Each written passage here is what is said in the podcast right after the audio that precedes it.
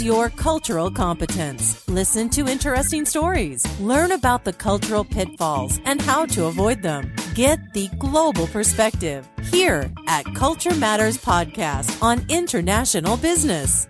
We help you understand cultural diversity better by interviewing real people with real experiences, helping you develop your cultural competence. It's time for the Culture Matters podcast. We are on episode number 35, and this week we have our first timer, which is a professor. Professor Alexander Mottrie, or Alexandre Mottrie. Professor Dr. Alexandre Mottrie is head of the urological department of the OLV Hospital Aalst in Belgium. He is also president of the European Robotic Urology Section and the Worldwide Society of Robotic Surgeons. Finally, he is CEO of the OLV Vattikuti Robotic Surgery Institute, which is abbreviated the ORSI. So there's a lot of abbreviations here, a lot of technicalities, but um, uh, Alex, as uh, as I uh, I can call him, is going to explain all these these terms and what they mean, etc., and how this actually uh, plays a role, or how culture actually plays a role in his daily work, being a very specialized um, surgeon in Belgium and uh, renowned worldwide as well. There's um, a couple of things that I need to tell you before I uh, we actually go to the interview. One thing is is that he mentions um, a word called woestijnvis, and if you're wondering what that is, it's actually a, a TV production pro, uh, company that produces a TV show in which he features with um, a number of his very specialized colleagues. And I also need to tell you that in the beginning of the interview, say about the, maybe the first five minutes or so, the Skype connection is not ideal. There are, are a couple of hiccups there. Um, but it gets better, and it's uh, it, we end in a perfect connection towards the end of the interview. So bear with me in the beginning of the interview because it's it's really worth listening to. Let's go right to the interview. It's time for this week's guest at the Culture Matters podcast. Here's your host, Chris Smith. Good afternoon, Alex or Alexander Mottrie. How are you doing? Um, hello, Chris. Uh, fine. Um, it is uh, fortunately good weather outside, and um, I always feel a little bit better then. if the weather is nice, then the weather, then uh, uh, people have a smile on their face as well. We are we're doing this interview in the same uh, country. We're both residing in uh, in Belgium. We're not that far apart, although the Skype um, connection seems to be somewhat uh, getting some hiccups here and there. Um, so let's see where we go. I have the, my first question for you, and that's also to sort of uh, introduce yourself to some extent to the audience. Is tell us a little bit about yourself. Um, where do you come from? where are you now? We know it's Belgium, but where are you now, more or less? And what is your cultural frame of reference, or with what kind of cultures do you have experience? Okay, so uh, my name is Alex Mottrie, and um, I am actually born in Ypres, or in English, Wipers, uh-huh. which is uh, quite renowned for uh, the First World War and uh, the the tap to at eight o'clock under the Menin Gate, and so yeah, this is a, a very nice medieval town. Um, we also have there the best uh, beer in the world called the Westvleteren or Sint Sixtus, which is close by Wipers. Yeah, I grew up and I did there my uh, my uh, my school and so. And uh, when I was 18, I started medical school in uh, the University of Leuven and then afterwards, I started uh, as a resident in urology, and uh, I did my exam and also my fellowship, my uh, fellowship in um, in Germany, actually in Mainz, yeah. Uh, where I also did uh, where I was a member of the staff for a few years in um, in Mainz, and uh, the, before I came back to Belgium, I went for six months to Washington University in St. Louis where I uh, was with Professor Clayman, who was uh, at that time the number one in endourology and laparoscopy in urology.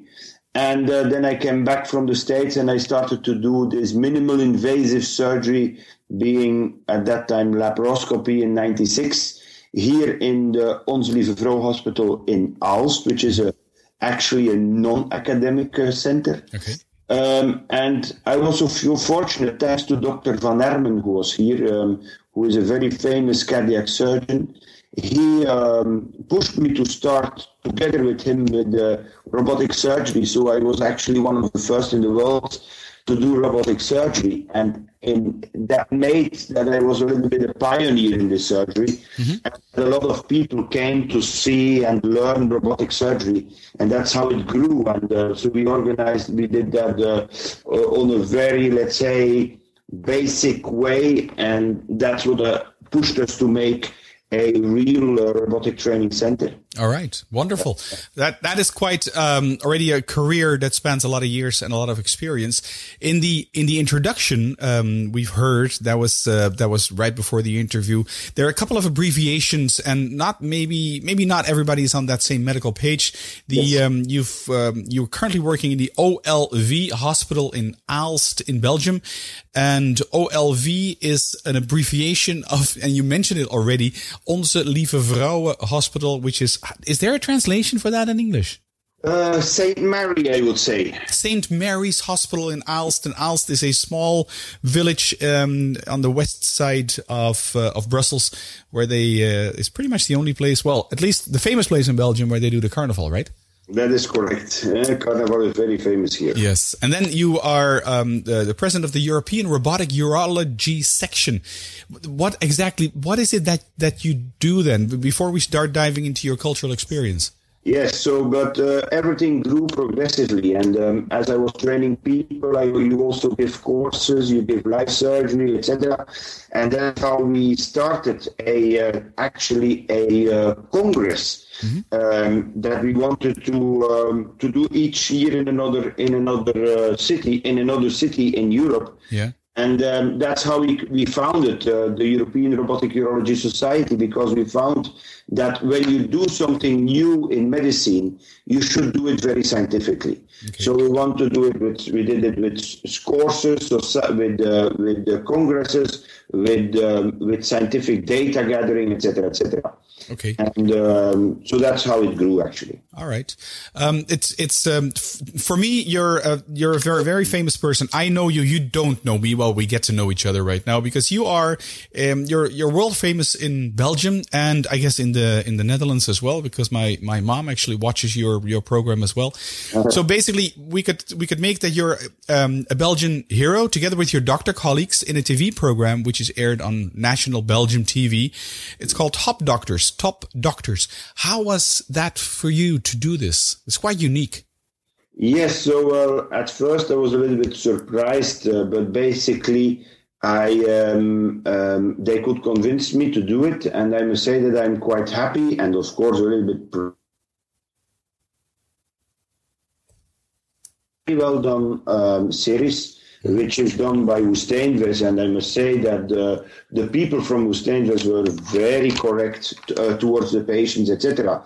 And this series uh, really helped the patient to know a little bit better uh, what the doctor is doing, uh, how much he has to work, but also it lowers, let's say, the the the let, how do you call that the the drempel the the, the, th- the threshold between patient and doctor maybe to go to the doctor etc etc and um, and I think that's quite important. Okay, um, uh, it's a it's a very well worth uh, program. I think. Is there any um, uh, how do you say remarks or questions uh, to air this outside of Belgium as well? Um, can you repeat this question? Well, this is this could potentially be such an interesting program where you by whereby we as an audience are looking at you, where you perform uh, surgery. We don't get to see the whole surgery, but it's more the interaction between the patient, you, your the patient, and you yourself as the professor, the doctor, the surgeon. Yeah. Is and, and, it's it's really so well done. Is there any um, requests from other countries than Belgium to air this as well? N- not yet, but I think it would be a great idea, and I am convinced that uh, that uh, they are thinking about it mm-hmm. because um, um, I believe it it is uh, worthwhile to play such a series worldwide. Again, to show the patients that uh, actually the to to to get to a doctor that is all a doctor himself is only a human being yeah. And um, the thinking and the way they work is quite interesting to see. Yes, well, yeah, that's I, really uh, like the program. We actually record everything of it. Um, I learned from the others how they do it, so it, for me as well, it was quite interesting. I must okay, excellent. You're you're also a guest professor or lecturer um, at the at several universities in the world. Um, you mentioned Germany, the United States, and of course in Belgium as well. And moving slowly into these these cultural differences, where do you see culture playing a role there? Well, absolutely interesting is it to get the possibility as I have to get connected to all these different cultures, uh-huh. uh, populations, uh, people. We have Indian. Uh, we I go a lot to India. I go a lot to the United States. I go a lot here throughout Europe, and the cultural differences are huge. But having said this, the world is becoming smaller and smaller. That means that Belgians, Americans, Indians, etc., they get to meet each other much more often than, let's say, 20 years ago. And uh, that makes also that the cultural differences, to my knowledge, get accepted more easily. So I will, uh, just to tell you, I went to, uh, to a hospital and I wanted to take uh, a little shower after the surgery and actually there was somebody inside praying to uh, to uh, uh, for his um, to, to, to his God. So um, that was uh, these are things that happen when you go elsewhere. Yeah, that's that's very true. You say on it's an interesting contradiction you mentioned because you say the cultural differences, say between the United States and Belgium and India, like you mentioned, are are huge, and yet they're getting smaller. What would be in your view and with your uh, your profession in mind as well, um, the would be the biggest cultural differences that you would find, say, between the United States and Belgium and Belgium and India. Um, I believe the the major difference is the access to medicine. Okay. When I see around me, I believe that here in Europe we have the best Medicare in the world. Mm-hmm. We have a very social social system. I agree it costs money, yeah. But basically, at least in Belgium, every single Belgian has access to the uh, the top Medicare. While in the United States, this is not the case. Yeah. If you can't pay for it, you don't get it. Same is true in India. In India, you have a, quite a bit of robotic systems to do robotic surgery on, but only in the private hospitals. Hmm. And you need to pay for that then? Of course. Yeah. Um, in your in the, in the, lectures that you do in these different countries, how do students react to you differently there? Well, let's say that in the new countries, when I mention India, uh, Sri Lanka, uh, China, and so, the students are much more, let's say, interactively minded, and uh, they it's all newer for them than it is in the United States or in Belgium, where perhaps we are more used to uh, high technology stuff. Okay, so but uh, I mean, if if in the room, uh, like in the in the in the lecture room where you're uh, where you're teaching or educating or lecturing, how do how do Americans react differently from the Indians?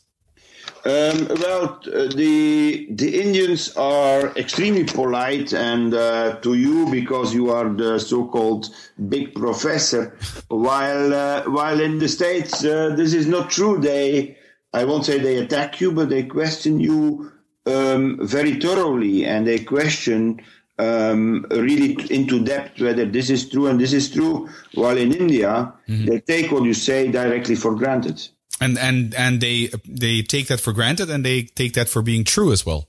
Absolutely. And the the your american audience your american students is there an inten- intention behind there to uh, how would you say test your credibility or to see how good you are? Or are, is it is it really inquisitive questioning it is really inquisitive uh, questioning because um, uh, these people that come over in the states, these are the ones that are, uh, that are extremely interested in uh, in this new stuff that that that we are uh, giving, uh, that we are lecturing. So um, I really think that this is not bad minded, but mm-hmm. on the contrary, this is really because they are interested into it and they really want to know every single detail.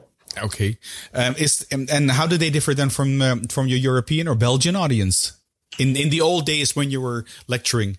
Yes, uh, well, a little bit the same. That the the uh, Americans are, uh, let's say, much more expressive than Europeans are actually. Mm. Do you think that's a good idea, or what? Do you, what would you prefer actually? Which what kind of audience would you prefer? Uh, yes, I believe that I like it very much when you give a course and then when it, you have very interactive discussions. Yeah, yeah. It, I believe it, that then you learn the most and you can more go into depth on one topic. Yeah, and that is what I like uh, very much. Okay, so possibly you would say uh, you would have a preference maybe for the American way of actually interacting than maybe the more passive Indian side. Absolutely. Yeah and neither side is bad. It is just different, and that's what it is: cultural differences. Yes. Um, the the thing that triggered me um, in uh, in terms of getting in touch with you was a scene on TV that I saw, whereby you were educating a group of um, I'm saying foreigners, but I would then say non-Belgians mm-hmm. in um, to operate surgical robot, robotic machines. That's yes. that's something you invite these people over to Belgium. Is that what you do then? Well, we don't invite them. We actually have founded here in Flanders a um, a uh, Europe a uh, robotic training center, yeah. which is actually the the largest of its kind outside the United States. Mm-hmm. And so we have, uh, let's say, over ninety percent of the people that we train each year are from outside Belgium. Okay, ninety percent, you say. Yes. Wow. So we train over 250 surgeons a year, and which is quite uh, quite impressive number, I would say. And so we have people coming from Peru, India, uh, South Africa, uh, Australia, and also throughout Europe. Okay, and and there, I mean, that is a very multicultural group. What do you Absolutely. see there in terms of cultural differences? Well, um, it is. Um, the cultural differences, um, oh, I would say that uh, you see it especially when uh, people eat and drink. Um, that uh, the ones that are uh, vegetarians are usually Indians or yeah. so. Those that uh, don't drink alcohol are also or uh, Middle East or India. Yeah. And this is, I think, the biggest difference for me. The, all the people that come are extremely interested. Um, they want to learn they invest in time and money to come over. Yeah. And so the, the, they really want all of them uh, to learn from early morning till, till late in the evening. And we had to, we have to push them out in the evening as uh, that interested uh, are they to be able to learn in the lab how robotic surgery goes. Mm. Okay. Is there, and this is something, and I say this with all respect, it's, but I think it's an experience that many people, um, when I was, I have to say many Westerns have, um, have experienced, including myself. You go to a country like India, for instance, and it's just an example, and you ask an Indian a question, they look at you and they nod in their typical Indian way, and you look at them and you know, you, you just feel in your gut feeling that they haven't understood yeah. what you what you what yeah. you asked, what you said, or something. Does that happen to you, and how do you deal with that? Yes, so we sometimes have some language problems, uh-huh. uh, especially when you hear an Indian uh, speak English. For us, it's quite difficult to understand sometimes. Mm-hmm. Eh? Uh, on the other hand, I am convinced that some people that come over, sometimes, uh, especially Russian people, um, uh, often don't speak English too good, and uh, and that's why we use uh, translators for that. Okay. So, so basically, we don't have a language problem because we, in all circumstances, we find people that can help us to uh, to uh, translate if necessary. Okay, and because I mean, your the work that you do, the eventual work that these people are going to do when they're educated, that's you can make mistakes there. Uh, whatever you do in life, you can do mistakes. So also in medicine. Also, also with your specific, uh, uh, what is it, low invasive operations? Yes, there is uh, the only surgeon who has no complications is the one that does not operate. that is uh, that is really part of the job. That uh, uh, we have medicine is not mathematics. Yeah, um, we have to deal with the laws of nature. We try to change the law of nature when we treat a cancer or whatever but uh, fate is sometimes something that you cannot change. Uh, uh, wounds that heal slower, more slowly when you get an infection, etc. Fortunately, having doing this minimal invasive surgery, one of the big advantages is that you have much less complications than you had before with the old-fashioned open surgery where you have to make a big cut. Yeah, basically, and so for the for these the people that might be wondering what's minimal invasive surgery, um, maybe you can explain that in a couple of words, as opposed to the old-fashioned way of uh, of operating. Well, minimal invasive surgery is basically that you work. Uh, that's keyhole surgery. So you work through uh, little cannulas that you place in uh, through the through the wall of the abdomen to to get into the um, the uh, abdominal cavity uh-huh. where you can work and treat uh, bowel problems, bladder problems, prostate, kidney, etc. So that's really keyhole surgery, actually. Okay, and that was that was originally, uh, I think I read on one of your sites or publications that came from the United States, and you're you're one of the very first, if not the first, European who actually took that on on this side of the Atlantic, correct? Uh, so laparoscopy is basically keyhole surgery. Yeah. Um, but the disadvantage is that you have to look on a screen, which is per definition two dimensional. Yes. Um, second disadvantage is that the, uh, we used to need or to have, we used to use um, long stiff instruments mm-hmm. that through the articulation effect at the level of the abdominal wall you do inside the abdomen exactly the opposite as the surgeon is doing outside. We call that a counterintuitive movements. Mm-hmm. And this is quite difficult to learn, mm-hmm. to work with these stiff instruments, so that is not very easy to do.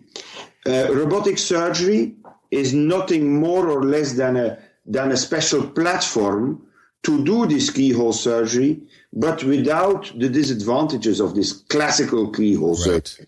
So these instruments have articulations. You work from a distance where you do remote. You you you move handles into the air, and the computer takes this over mm. towards the instruments inside the abdomen, and doing just the same as what you do at the console, but five times smaller, five times more precise. Wow, it's I can almost feel that you really like and really love the work that you do. That's true. Yeah, it sounds like it very much. But we're not here. This is not a medical podcast. This is a, a podcast where we talk about, or we like to focus on um, on cultural differences and and uh, from as many angles as um, as possible. Um, and, and I have another question that, that uh, actually springs to mind, which is uh, related to uh, one of the uh, TV shows that I saw you in. Then after the, if you want the hard work of educating um, in the robotics uh, and, and how people need to operate that, then there's time, there's free time, there's people can relax, etc. When when you work with people from different cultures, are they different inside the operation room and then outside? That is correct. So I am proud to be a Belgian. Yeah. And uh, you know, Chris, I'm convinced that you work a lot and I work a lot. Yes. But afterwards, we need some free time and to enjoy. Yeah. And I want to combine this when the, the people from abroad are coming to show also a little bit our Belgian culture. The typical Belgian bar where you can have uh, a little snack and a special beer and uh, where we can go and uh, visit Brussels, Ghent, and so on. Mm-hmm. I think that is very important that after a long day's work, the people can enjoy there. Mm-hmm. But having said this, of course, there are cultures that are less interested to participate to these cultural events. Like? And, um, like, well, Indian people, for example, are not always that interested to come and join. Um, is it because they are Indians? I don't know. But um, but let's say there are some that are uh, more interested than others to join this um, these special events that we organize. Who, who are the who are the um, uh, just a personal question? Who are the best party goers, if you want? Ah, the best party goers. Well, Besides yourself, of course. Well, I don't say I am a party goer, but I think that Belgians and Dutch people do not perform badly in this, you know. also, Australians know to work a lot, but to enjoy double in the evening. Right. Yeah? So um, I think these are the ones that um, like to the game very much. Play hard and work hard. That is correct. Okay, wonderful. Um, th- that's something else that um, that came to mind as well. Nowadays, many many Westerns, at least that's my impression, they go to countries like like Turkey or India to have their operations done. Are are, are these people when they go there? Would they be in for a culture shock?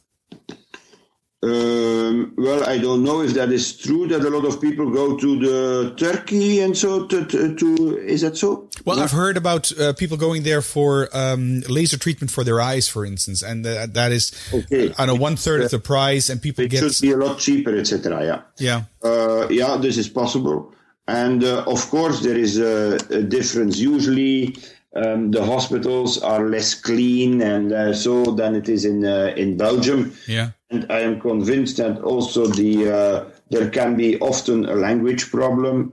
Turkish people do not often speak other languages, mm-hmm. um, so uh, yes, this could be a problem. Okay. All right. Is there any other co- country in the world besides Belgium that you would um, do your work? Your work? Yes, um, I uh, I like very much Italy, okay. and I like the Italians. Uh-huh. And um, and the Italian way, I always say to the Italians, Belgium is a little bit like Little Italy, hmm. and um, so um, they like the food, they like to work a lot, and I must say that uh, yes, um, I would uh, if I would change, but I probably won't because I'm very happy where I am. Yeah. But if I had to choose, I would perhaps prefer Italy let's be honest, also the weather is a little bit better. True. And the wines they have there are better than the, the some the little ones we have here in Belgium. yes, it's very very true, very true. Um, and and that's that's all for a lot. I think that's um, uh, how you say colored or biased by a personal preference of of this beautiful country. And how about in terms of a um, professional challenge? If if this technology came from the United States, would you consider working there and and putting that on on a next level? Yes, so I collaborate a lot with the American colleagues. I have a lot of friends there. I had already the opportunity to go there, mm-hmm. but to be honest, um, I I have uh, a dream here in Belgium. Yeah. That is that uh, to make this very broad Flemish European platform of minimal invasive surgery, which is uh, our uh, ORSI, our um, OLV Robotic uh, Surgery Institute. Yeah and uh, where we want also to start to do uh, uh, research and development, etc. And uh, I have also a department to run here, and uh, I don't want to leave things behind that where I build on for 20 years, let's say. I can imagine. I can imagine. No, you want to finish something that you started. Absolutely. Yes. Um, it's um, I'm looking at the time that we've been talking already, and we're closing into um, already 30, closing into 30 minutes more or less. And looking at the uh, the actual clock of recording, it's uh, we're recording this on a Friday, and it's already almost a quarter to seven in the afternoon, and we have a long weekend ahead. So I can imagine that maybe you're looking forward to um, uh, to a weekend. Do you are any surgery planned for this weekend for you? Uh, no surgeries planned for this weekend. Okay, so you're gonna enjoy and, and maybe do the do the play hard thing rather than the the yeah. work hard thing. I have one more question, or maybe two more questions for you. Yes. Um, in in your long years of international experience as well, can you give the audience? It's usually the most difficult question. Can you give the uh, the audience three tips to become more culturally competent, judging or coming from your own experience? Ooh, um, well, I think uh, very important is uh, to try to be social. I mean, um, uh, that means that you should be open to everybody and to all the different cultures and ways of life. Mm-hmm. I mean, uh, when you go somewhere, let's say to India, to the Middle East, you should accept that people have other habits than we have. Okay. Uh, sometimes it's a little bit more difficult as to the food, mm-hmm. um, but uh, this is something you usually survive. And uh, um, let's say I think that is for me the most important. And would you have a second and a third one? Uh, to be social, that is important. Yeah. Um, I am thinking, and these are very direct questions. Um, not really, I guess. Okay. We have, of course, uh, as a Belgian, the the advantage that we speak several languages, yes, which makes it also a little bit easier, of course. Uh, but that's about it, Chris. Okay. Thank you so much for that. Last question is, and uh, that is, if you want, of course, if people would like to get in touch with you or know more, more know about you, where can they find you or where can they find out more about you?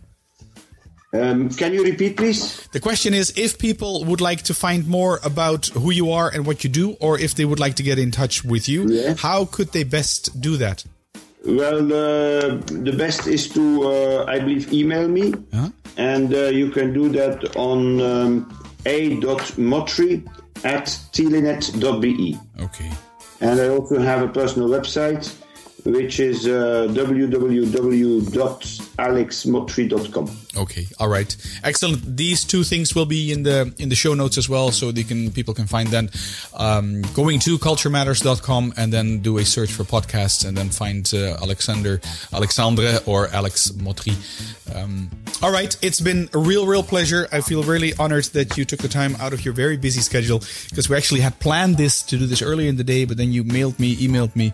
You said no, I have an operation, and of course that goes first. Okay, thank you very much, Chris. Thanks so much. Enjoy the weekend and the weather that's coming up because it's going to be nice for a couple of days. Okay, thank you very much, Chris. Take care. Bye bye. Bye. Thank you, Professor, for doing the interview again. Uh, I really uh, enjoyed and. Um, content wise and how you actually the, the super excitement is, is it radiates from uh, from you talking about what you do the work that you do. Wonderful. Looking forward to uh, seeing you again when it comes to a tv program being aired on, on belgian tv all right that's it for the culture matters podcast. We'll be back in two weeks time with another podcast another guest, of course, and a um, couple of things uh, towards the end is one, if you like what we do here, then I would really appreciate if you could uh, go to iTunes and give this podcast a rating, give it an honest rating. And the other thing that I'd like to point you towards is the uh, Amazon um, Kindle shop where I've got two books published um, in the meantime one on general culture and one is on uncertainty avoidance in specific. So check that out. Um, and uh, see if you, you, like any of these books. Thanks again for taking the time and listening. I'll be back, like I said, in two weeks' time with another interview. Take care. Bye bye. That's it for this episode. The Culture Matters Podcast, helping you understand cultural diversity better by interviewing real people with real experiences.